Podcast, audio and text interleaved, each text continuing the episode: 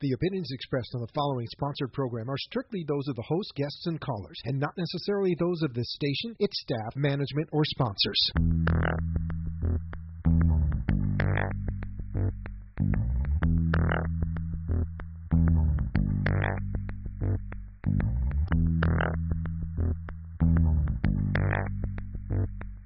Welcome to Best Stop Trafficking, your best voice, hosted by Linda Sullivan, certified master coach for victims of human trafficking. In fact, BEST stands for Building Empowerment by Stopping Trafficking, specializing in aiding the victim to pursuing and prosecuting the trafficker. And now, here's Linda. Hi, this is Linda Sullivan, and I'm here with my co-host, Eddie Friedman. Hello, everyone. And our intern for BEST, Sarah Sullivan. Hello. Most Americans are aware of human trafficking, but a vast majority do not know how close to home it really is. There are clearly gaps in the U.S. law system. How can officers separate trafficking victims from criminals? And what do we do with these trafficking victims once they are found? We are going to have a wonderful guest today for you. Julia Luyster of Rutherford Mulhall, an attorney. She's a renowned expert on human trafficking issues. Julia, you with us? Yes. Hello, Linda. We are so excited to have you here today. I just want to make a couple of announcements, and then we're going to zero in on you. You are the star today. Our calling number to speak to Julia and our guests is 888-565-1470. And Sarah, you have a quick announcement? Yes. Anna Rodriguez has been working as an international human trafficking rescuer for nearly 20 years. She's the CEO and founder of the Florida Coalition Against Human Trafficking. Her memoir, Ma'am Anna, chronicles how one woman dared to track and hunt traffickers and recover stolen human beings sold as property. It is the true story about the cases, the struggles, and the outcomes she faced working in the field of human trafficking. You can pre-order Ma'am Anna through Amazon.com, Barnes & Noble, and Books A Million. Great, thank you. Let me tell you a little bit about our guest, Julia Luyster, today. She's a renowned expert, once again. Not only is she an attorney, but she's an international speaker and an author on human trafficking and other social injustices. She works with marginalized, the prostitutes, street people, slum dwellers, and trafficking victims that have been held captive in brothels in various areas in southern India, and she plans to continue to do so. She has her own private practice in the U.S., which focuses on commercial litigation and appeals. Julia, thank you for joining us today. How are you doing? Thank you so much, Linda, for having me. I'm wonderful. Well, we've got a lot of questions, and we're sure our callers are going to have some questions for you. So I'm going to go first. Julia, as the problem of human trafficking grows and evolves over time, so do the repercussions that accompany it. This is seen in major recent cases of human trafficking in the U.S., and I am sure also in cases that have been worldwide. The secondary problems, though, still need to be dealt with because of the initial evolution. So the ability to distinguish between actual human trafficking victims and prostitutes or illegal aliens seeking work illegally is definitely an issue, but just as problematic. What do we do with these unique victims once they have been identified? Do you have any suggestions for filling in the gaps in the U.S. legal system in addressing this issue? Yes, and to begin, that's a great global question to begin with for today's discussion, which is focusing on, I think, primarily sex trafficking. The suggestions I would have are four. One, that we're at a beautiful time in Florida where we actually need to educate the legal system. That would be the lawyers and the judges. We also have an opportunity to clarify and unify the laws that we do have on the books that apply to human trafficking, safe harbor placement, prostitution, commercial sex trafficking. We also need to train service providers. We're at that point in time where we've raised awareness over the past 2 to 3 years on a public level, but now we need to bring that training down to the micro level, train the actual service providers or first responders who are in contact with the trafficking victims. And finally, I would say we would do best to implement the BEST model, which I'll talk further about as we continue to talk with each other. Well, thank you. That is wonderful. I know that Sarah has a question for you because we want to make sure that our listeners, some are very experienced and some are lay people, and she has some questions for you. Yes, Julia, what does the term safe harbor mean? Safe harbor is actually not defined in any of the Florida statutes, but safe harbor means that we recognize a minor who is a prostitute as a victim instead of a delinquent, and that we provide them with protection and services instead of prosecuting them and detaining them. Historically, minors who were engaged in prostitution were arrested and prosecuted. Now, safe harbor is a term that's used to, again, recognize these minors as victims, whether they're trafficked or not, and to provide them with protection and services because they are children. And speaking about the safe harbor in Florida, we're going to go more into potential shortfalls because of getting the law out there now and your opinion on those, but we're going to get into that a little bit later. I know Eddie has a question for you. Hi, Julia. Hi.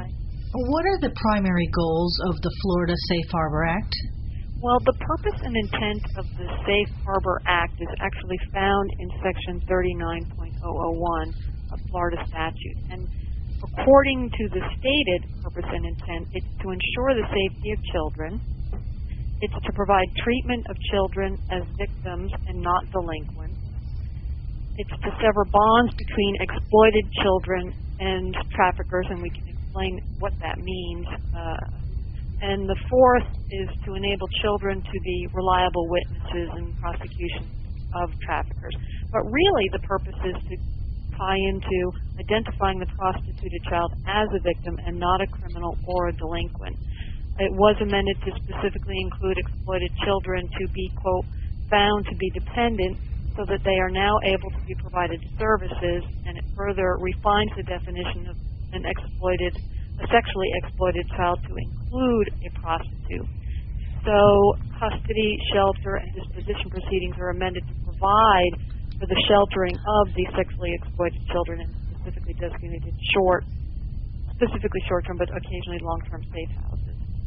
Julia, you brought up before we're going to get into the need for judges to become trained and other lawyers, and not to stay focused on just one type of awareness training.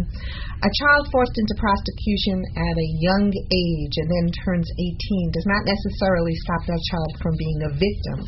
Do you believe that it is crucial that judges do not limit their trainings to organizations that are just running safe houses and, say, DCF, but actually open their training sessions to organizations that are experienced by trained lawyers, that actually train lawyers, have experienced certified coaches in specialty areas, so that the judges will be more properly able to handle human trafficking cases brought into their courtrooms? I think it's critical. It's critical for a number of reasons. It's critical to our state's success, not only that judges, but also DCF and those running safe houses train through BEST. There are many reasons. The state legal and social service system in Florida reported no arrests of trafficking victims in 2011. That's not uncommon.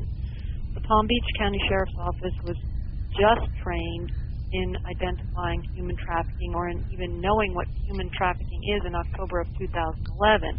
And those in the Sheriff's Office that were trained were those in the Sex Crimes Unit. So what we're experiencing here is actually a paradigm shift in first responders and judges. Also safe houses, they're in the business of staying in business, so have an agenda, frankly, to fill beds. Safe houses and our houses used for homeless and delinquents that are now opening beds for trafficking victims. So the model of rehabilitation they know and they're familiar with is actually not the best model, and in fact has been a model that has proven to fail in serving victims of trafficking. So we have to have a paradigm shift. I think BEST also injects, and by BEST I mean the organization Building Empowerment by Stopping Trafficking, injects a missing link into the system, which is legal representation for the child victim. BEST combines, and if you want me to go into this portion now, I can. Sure, please do. BEST combines, the statute only provides for a child advocate, which is actually an employee of a short-term safe house. We're talking about the Safe Harbor Act in Florida. There's a lot of pitfalls to that, which we can get into. BEST model actually pairs the client, the victim, the child, with both a lawyer and a certified coach. Now, under the statute, there's literally no training required for what is called the child advocate.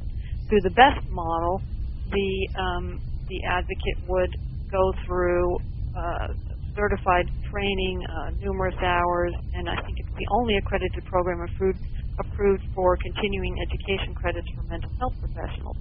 But pairing the lawyer and a coach with the victim is critical to the victim empowerment process because the coach is covered by the attorney-client privilege, and the privilege is key to protecting the information that the child or the client provides to the coach. Right now, the way the statute works is that the child advocate is responsible for everything, including representing this child in court proceedings or attending court proceedings with the child. So my long answer is yes, an organization like BEST, which is specifically trained and specifically knowledgeable in what is best for a human trafficking victim, is crucial to the education process. Fantastic. And stay here because we have lots more questions for you, but I want our audience to know to call in and speak to Julia. It's 888-565-1470, and Julia is an attorney, an experienced attorney in this field, as well as an author. She's published and a speaker, and she is one of the most renowned professionals in this area that we know. Eddie, you have a question for Julia. Yes, Julia, once victims of human trafficking are finally identified, it is crucial that a method to assist and protect them be developed. Many young victims are sent back to their original homes or foster homes where the trafficking began, with nothing done to stop the trafficking cycle or to prevent the victim from escaping. Adult victims are also left with little to no public assistance. Do you see the partial solutions, such as short-term safe houses, as problematic that can cause further traumatization when the young victims are forced to leave after approximately 30 days? Yeah. Recidivism rates are extremely high when you deal with human trafficking victims anyway. When you're talking about minors and commercial sexual trafficking, 30 days, if you can get them to stay for 30 days, it's a miracle. The trafficking victim, particularly a minor, is so psychologically traumatized. They've bonded with the trafficker in a way they feel that that person is their only source of love, or they may have a fear of being away from the trafficker.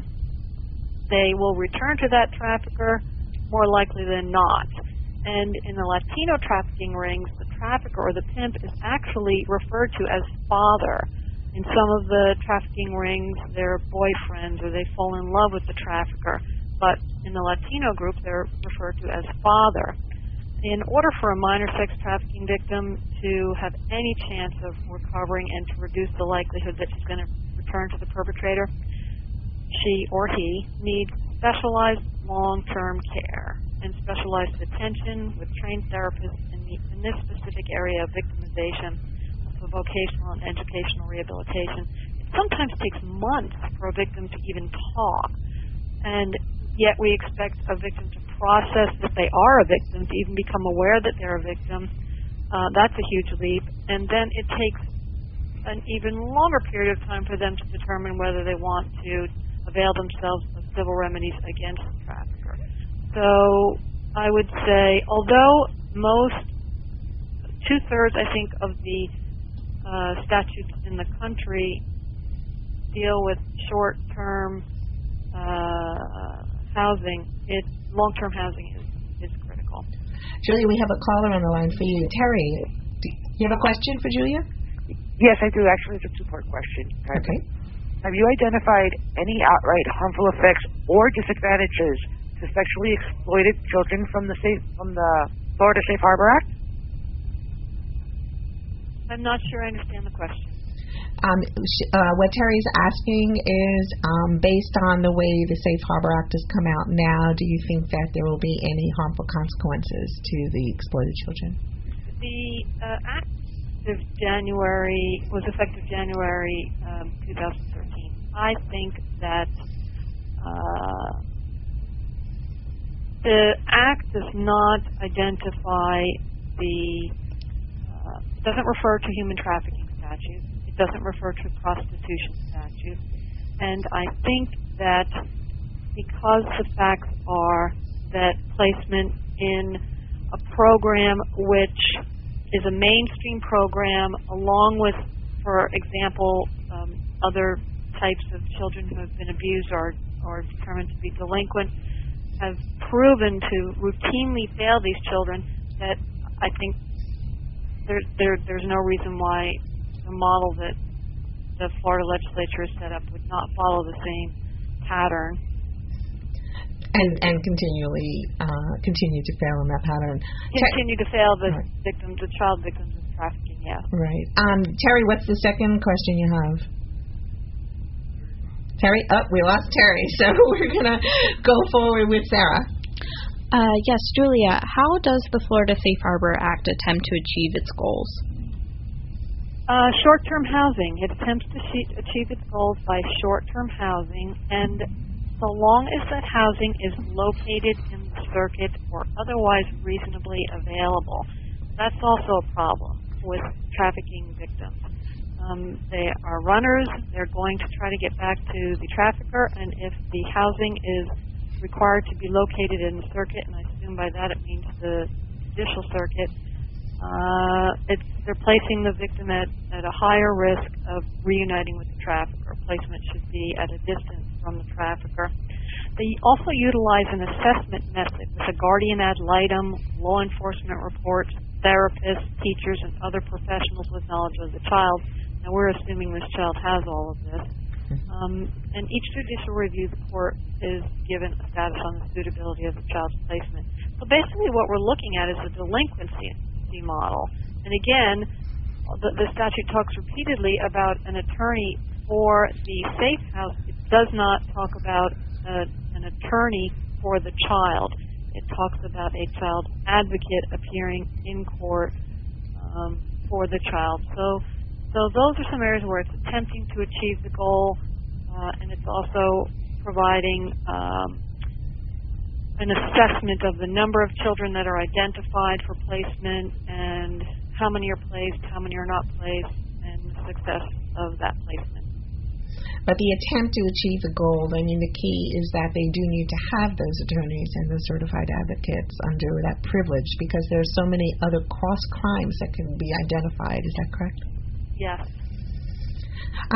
Actually, Julia, what is the burden of proof for charging someone with the crime of sex trafficking? And if you can identify that to us, do you also believe it's fair, or do you think there should be some change to it? That's a great question, because it was recently just changed, and it's also quite confusing. Under 796.035, which is selling or buying minors into prostitution, the standard is if you sell or transfer custody with knowledge or reckless disregard that child will prostitute, makes it a criminal act. 787.06, which is also the human trafficking statute, also uses that standard of knowingly or reckless disregard. It has removed the force, fraud, or coercion, which is good, as 2/3 of the states still require this. So it's an improvement. The civil remedy standard is clear and convincing evidence. It's a high standard, but with the new standard, it hasn't been tested to determine if it's going to make it easier to prosecute. I assume it was changed to make it easier to prosecute. Terry's back on the line. Terry, did you call back in with the other half of your question? Yeah, I did. I lost the call by accident. Okay. Hi, Terry. Okay, my question is, are you concerned with the unlicensed practice of law going on with all these newly allowed safe houses popping up? I don't know that they are. I haven't considered it. I don't know that I'm concerned about it, but it does trigger the importance of having an attorney there for that child as soon as possible. I think that the child advocate, as defined in the statute, simply appears with the child. And I know that judges are currently appointing legal aid, but legal aid is insufficient in representing a child. So we do need to get up to speed in getting lawyers on board immediately with these children. Thank you, Terry, for that great question, and thank you, Julia, for bringing that important point, that triggering effect, the need for these attorneys as soon as possible. To call in and speak to Julia, 888-565-1470. And Eddie, you have. Yes, I do. Can a child victim of sex trafficking be charged as a prostitute for sexually explicit act performed while they were being trafficked? The way the statutes are written now, the answer would be yes, because we have multiple statutes and none of them reference each other. Safe Harbor for Children Act, which is 409, and the Safe Harbor Placement under 39 doesn't reference prostitution statute, and the prostitution statute does not identify an age.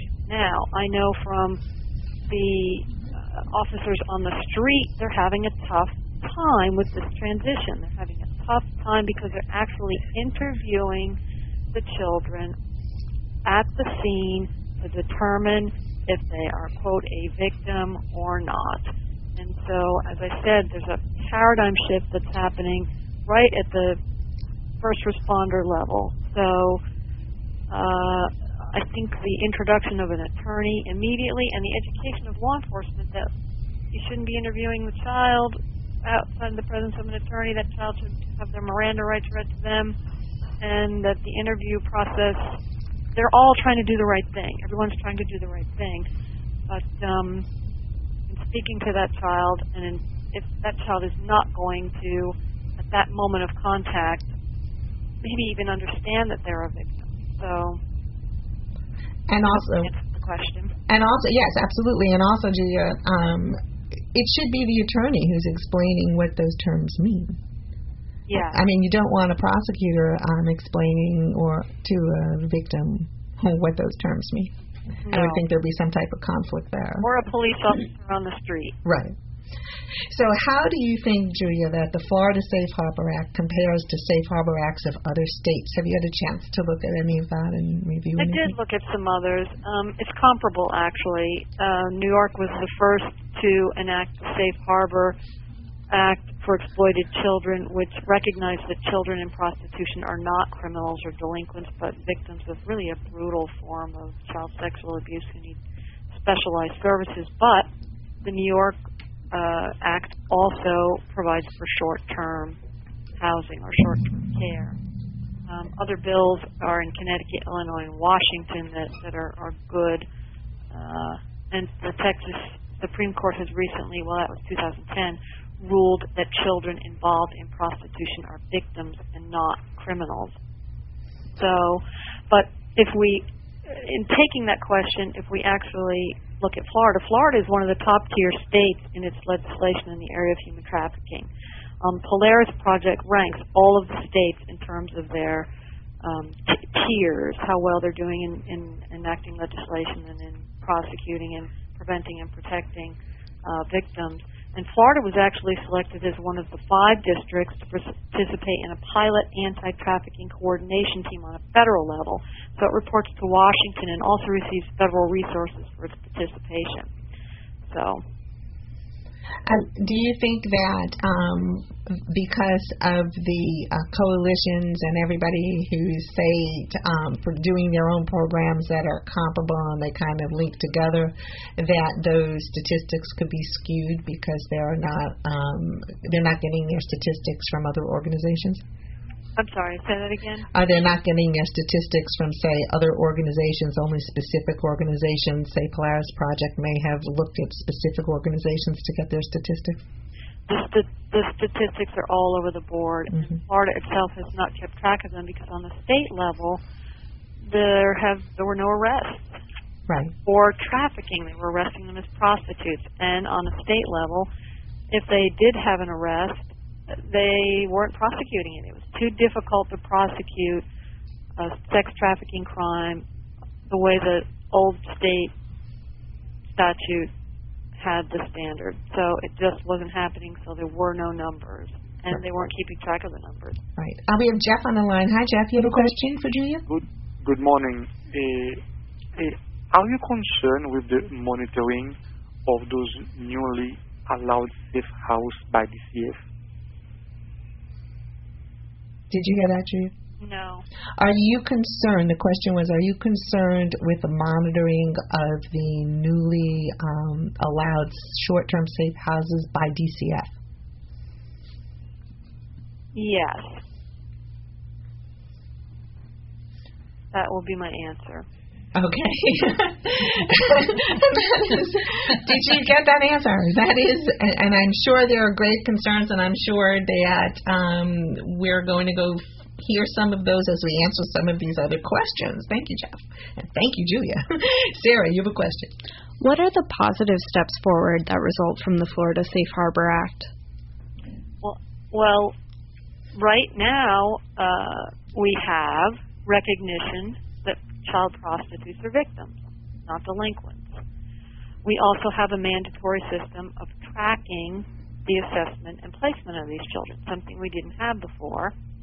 And we have a statute that allows first responders and judges to protect minor sex trafficking victims. So those are three wonderful points that we have now that we did not have before. Julia, do you have any input on the actual tracking system that's going to be put into place, or is it just a general we are going to track? It's a general we are going to track. I do not know. I think, let's see.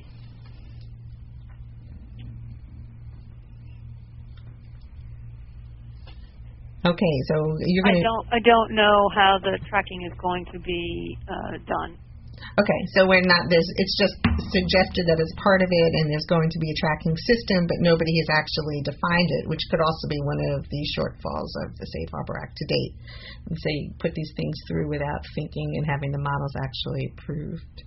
Right, and I think they're also modeling other state statutes. If you read other state statutes, they're modeling those statutes which did not have provisions on how you're tracking it, who's tracking it, what are you tracking, what's the criteria for the tracking. I mean, so. Right, and the key is who's tracking it as well. It could be self-monitored for all we know. I mean, there's just not enough information. Eddie, you have a question? Yes, I do. Do you believe it is important to have advocates paired with a victim the moment they are identified? That is another great question, and to answer that question, first, we have to look at what is an advocate and at what point is a victim identified. Now, under 409-1678, which is Safe Harbor for Children who are victims of sexual exploitation, it defines a child advocate as an employee of a short-term safe house. Now, I feel that an advocate, as an attorney, would be that an attorney should be immediately paired with child the moment they're identified to protect them, protect their legal rights, and to immediately put that umbrella of protection over them with the coach. And then identified is another point. It's critical to have the child protected from the point of contact. Now, it's law enforcement that identifies under the Safe Harbor Act whether this child is assessed for placement in a safe house. Now, assessment for placement in a safe house, means that it's law enforcement who identifies them as a victim of sexual exploitation. That's very broad. It's good that it's very broad.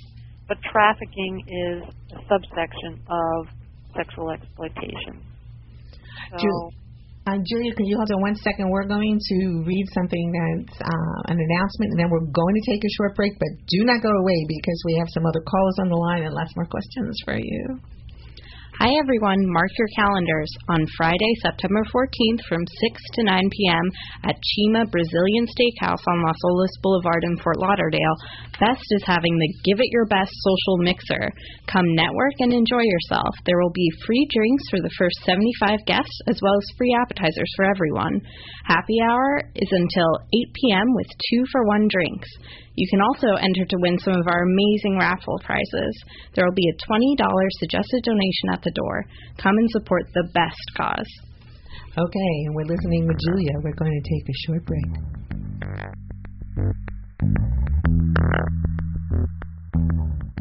L.J. Sullivan, certified public accountant, can provide you with assistance in all your tax, federal, and business affairs. Assistance that will improve your total financial well-being. The firm offers a wide variety of services, from PCAOB audits and AICPA audits to forensic and litigation support and domestic and international tax matters. Licensed as a CPA in both New York and Florida, and holding a certificate of expertise in U.S. tax and an LLM in international taxation and financial services, L.J. Sullivan CPA firm is a boutique firm duly qualified to assist you. That's L.J.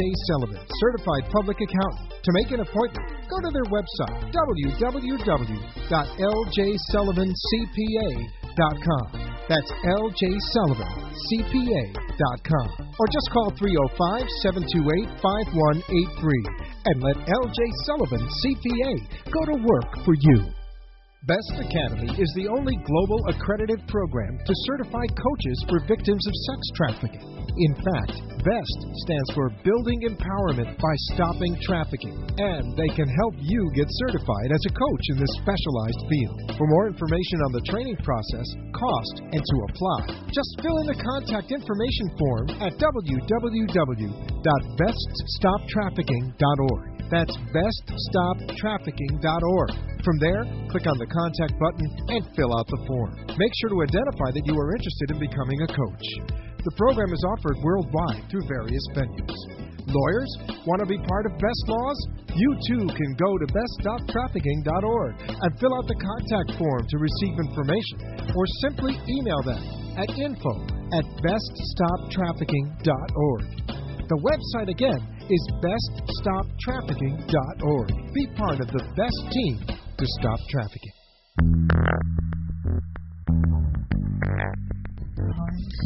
Hi, this is Linda Sullivan, and how are you? Welcome back to your Best Voice Radio. 888-565-1470 to speak with our esteemed guest, Julia Luyster, who works for Rutherford Mulhall, an attorney with such great experience. Julia, welcome back, and thank you for staying there.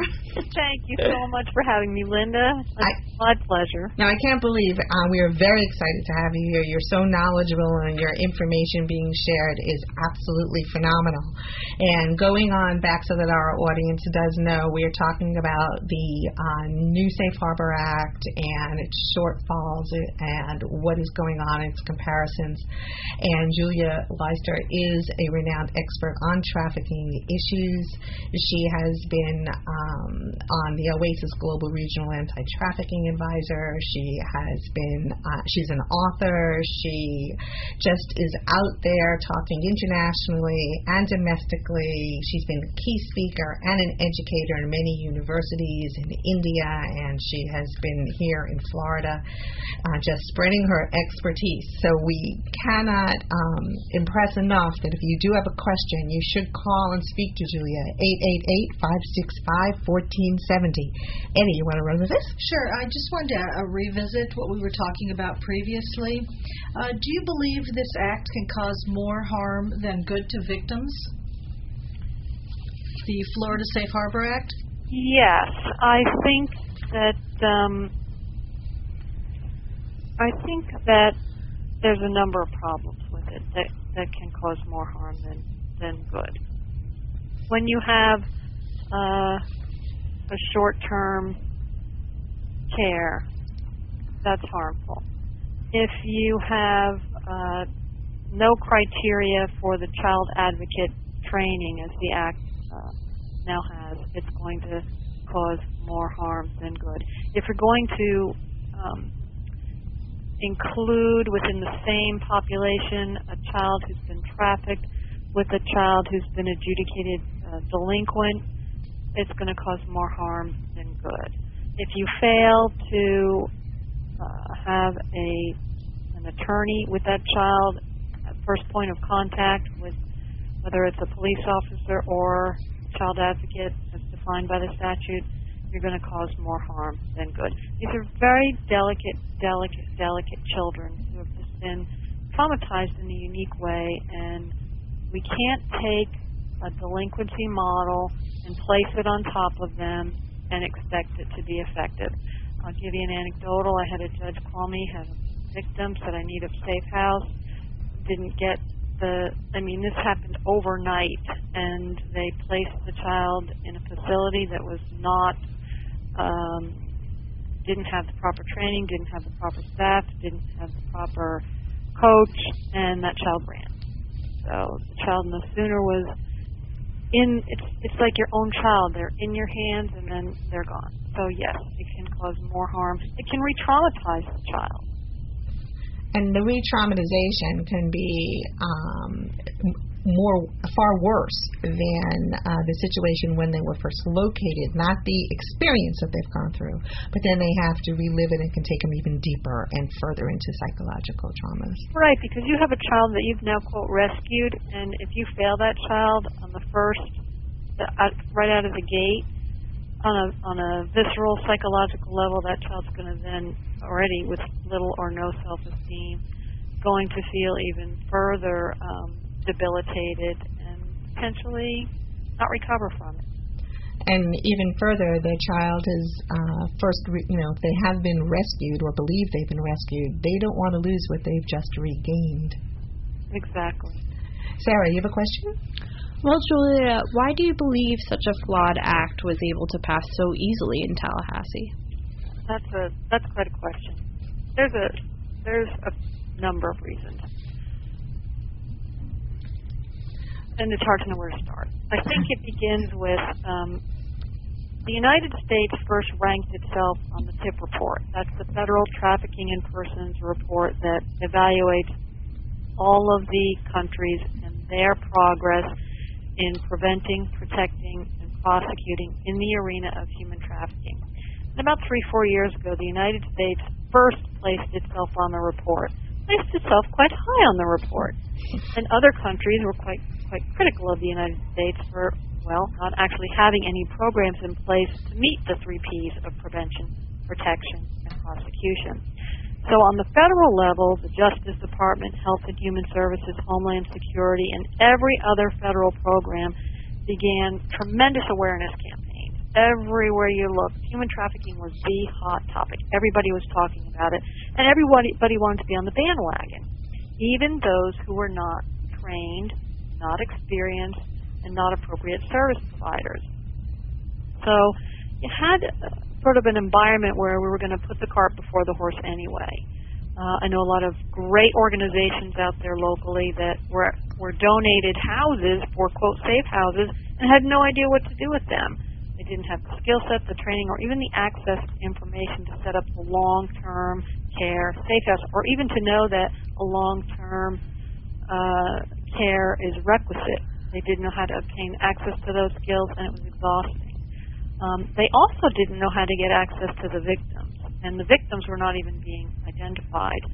It was also putting the cart before the horse because although much education was being conducted throughout the state for public awareness, first responders, the treatment and care prong of the model, which we're talking about today, was not being addressed by the providers of those services. There were no providers of those services specialized for domestic sex trafficking victims, such as a BEST coach with the highest levels of training.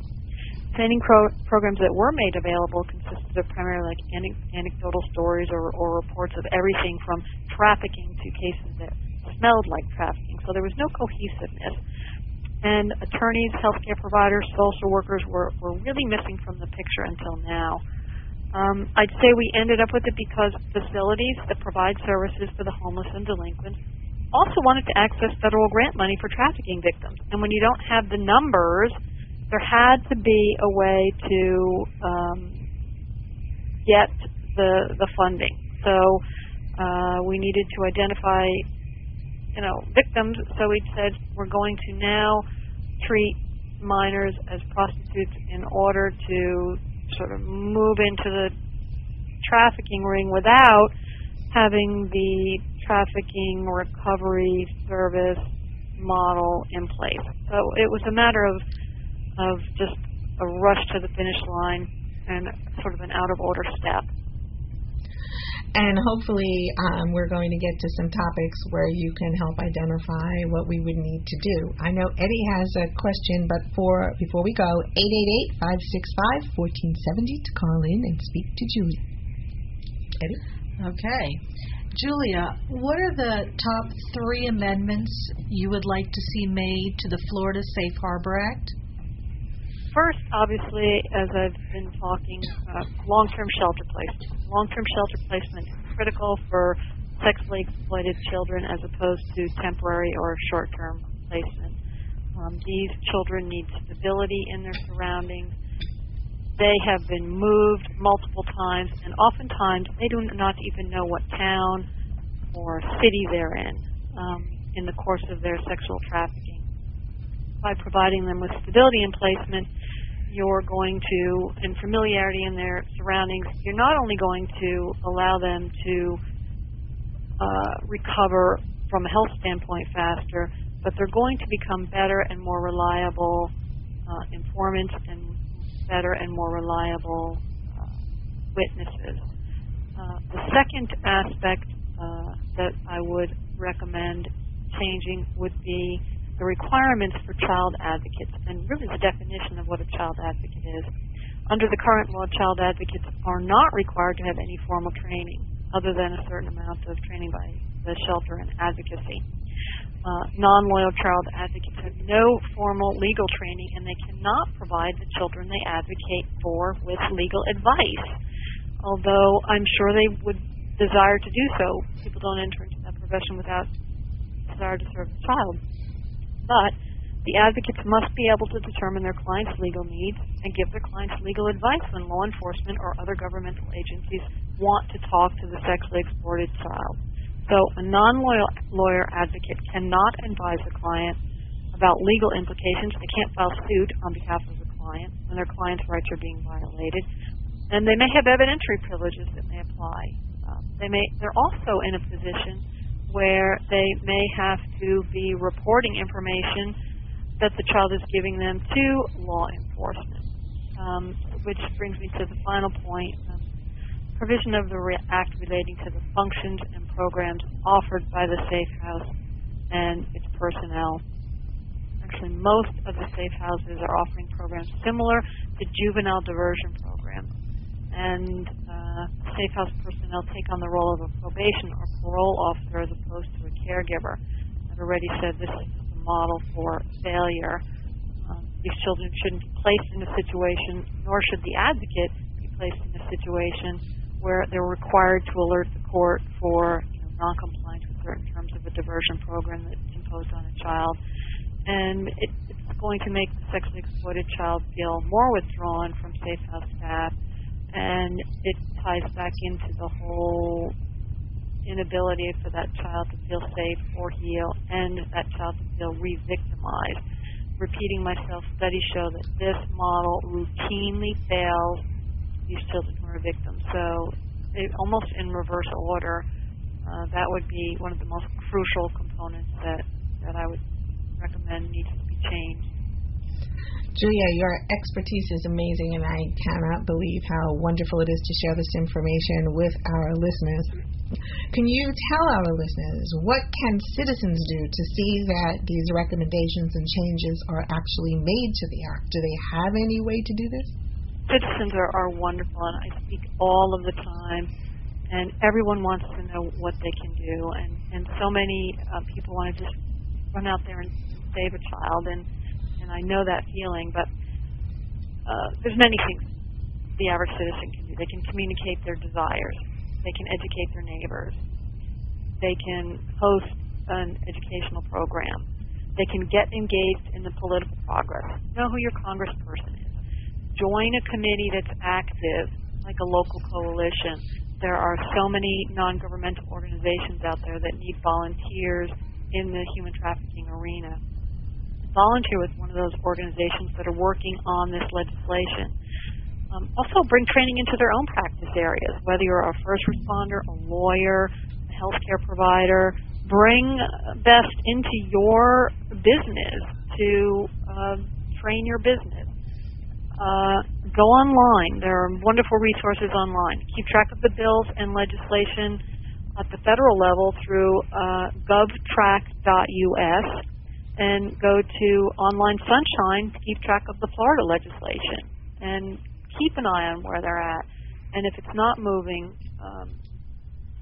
write a letter, make a phone call, get engaged. So those are some real simple things that the average citizen can do to make a change.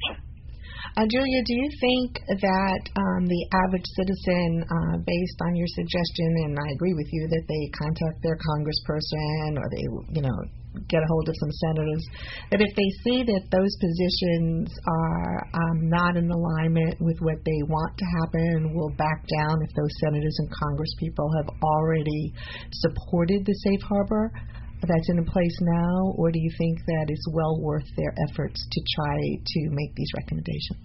As an advocate for the child, as an advocate for the victim, you've got to keep your eye on the ball. I would say just do it. Go for it. Because what's the purpose of having an act? It's a great start, but let's make it better, and let's make it better for the children we're serving. So I would say make the call, write the letter, get engaged. Julia, just something off of everything. Would you be so kind as to tell our listeners how to contact you as an attorney if they wanted to use your services and what areas you actually practice in? That's so sweet of you. Thank you. Yes. My direct line, my office is in Boca. We also have an office in Palm Beach Gardens and an office in Ocala. My direct line is 561-912-0135. If you actually Google my name, Luyster. I am all over the internet because I do write the firm blog. I have my own social justice blog, and because of the number of speaking engagements I've given on this topic, I'm easily found. My practice areas are civil litigation, which includes labor and employment issues.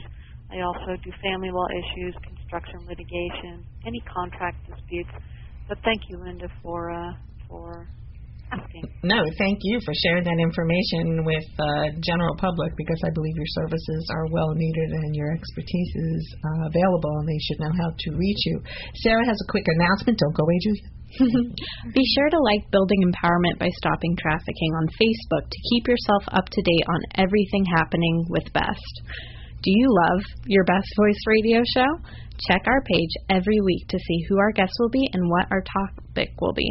That's www.facebook.com/BestStopTrafficking. And we are here today with Julia Luyster from Rutherford Mulhall, who is an expert in human trafficking and other areas. Eddie, you have a question. Sure. I wanted to ask you, the Florida Safe Harbor Act has passed and the damage has been done, but future damage can be prevented if the judges and others will work together with lawyers and certified coaches and those trained in this area and not alienate organizations that have a good program. How does this message get across to the judges, Julia?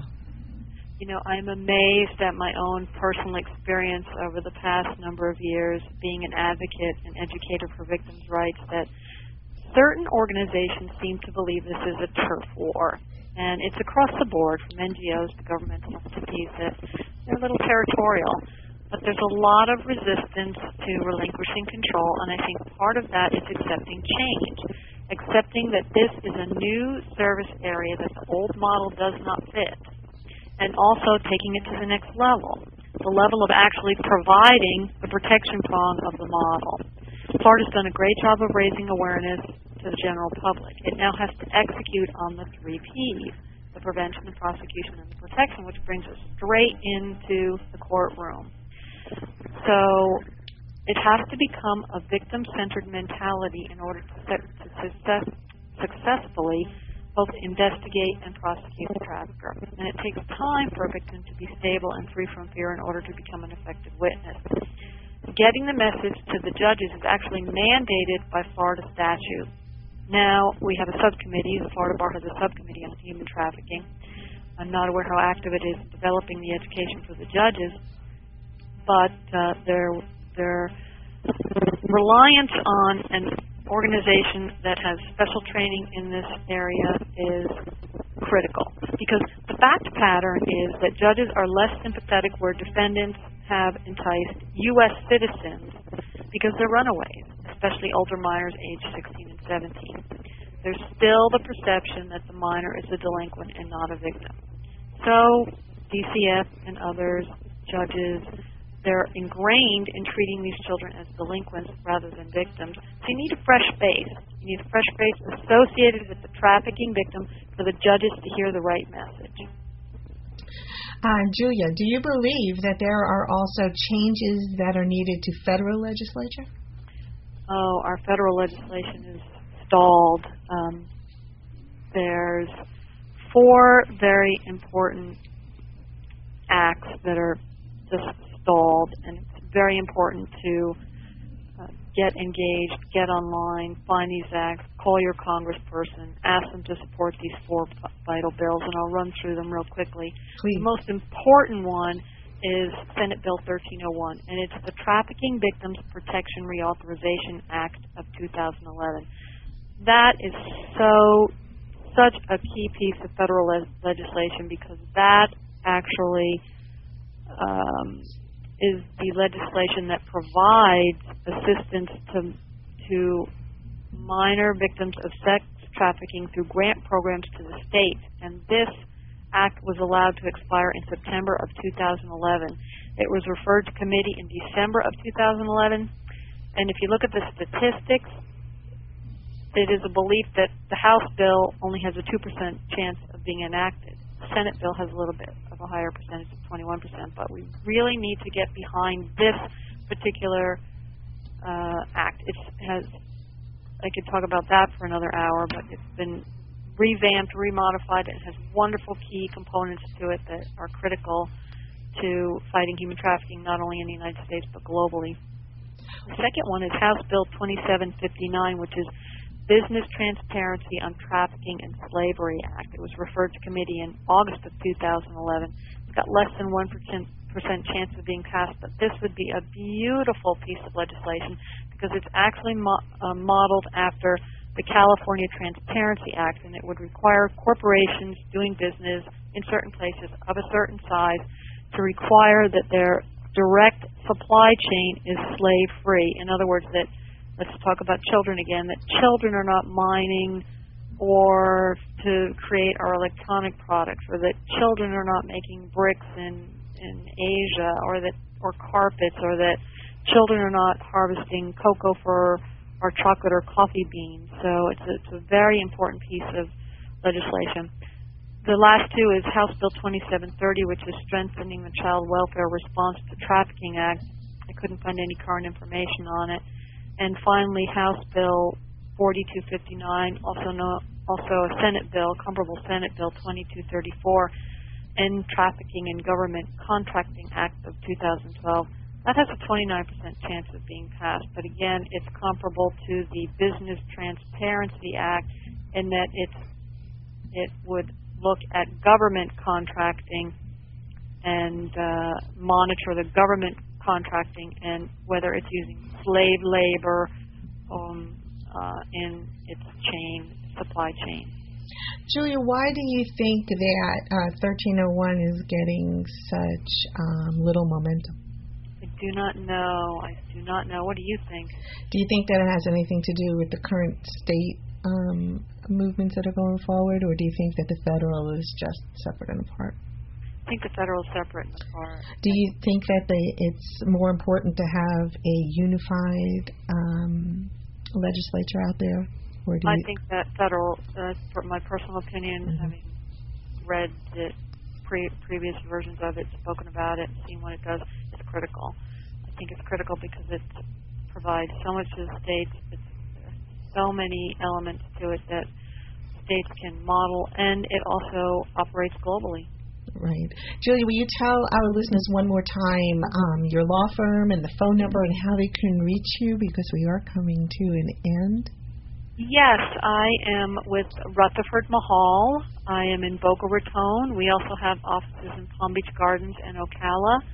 And my direct line is 561-912-0135. And Linda, thank you so much for having me on your show. Now, we thank you. We really do. We can't express our thanks enough. You are the best.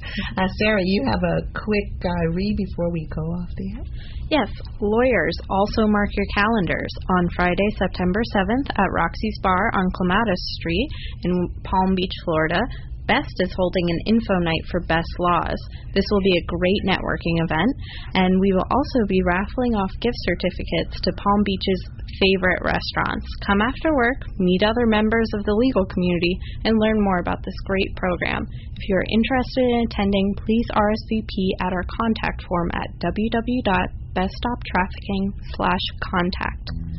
This is Linda Sullivan here with Eddie Friedman, my co-host, and Sarah Sullivan from Northeastern. Come and listen to us every Wednesday from noon to 1 on your Best Voice Radio. Thank you.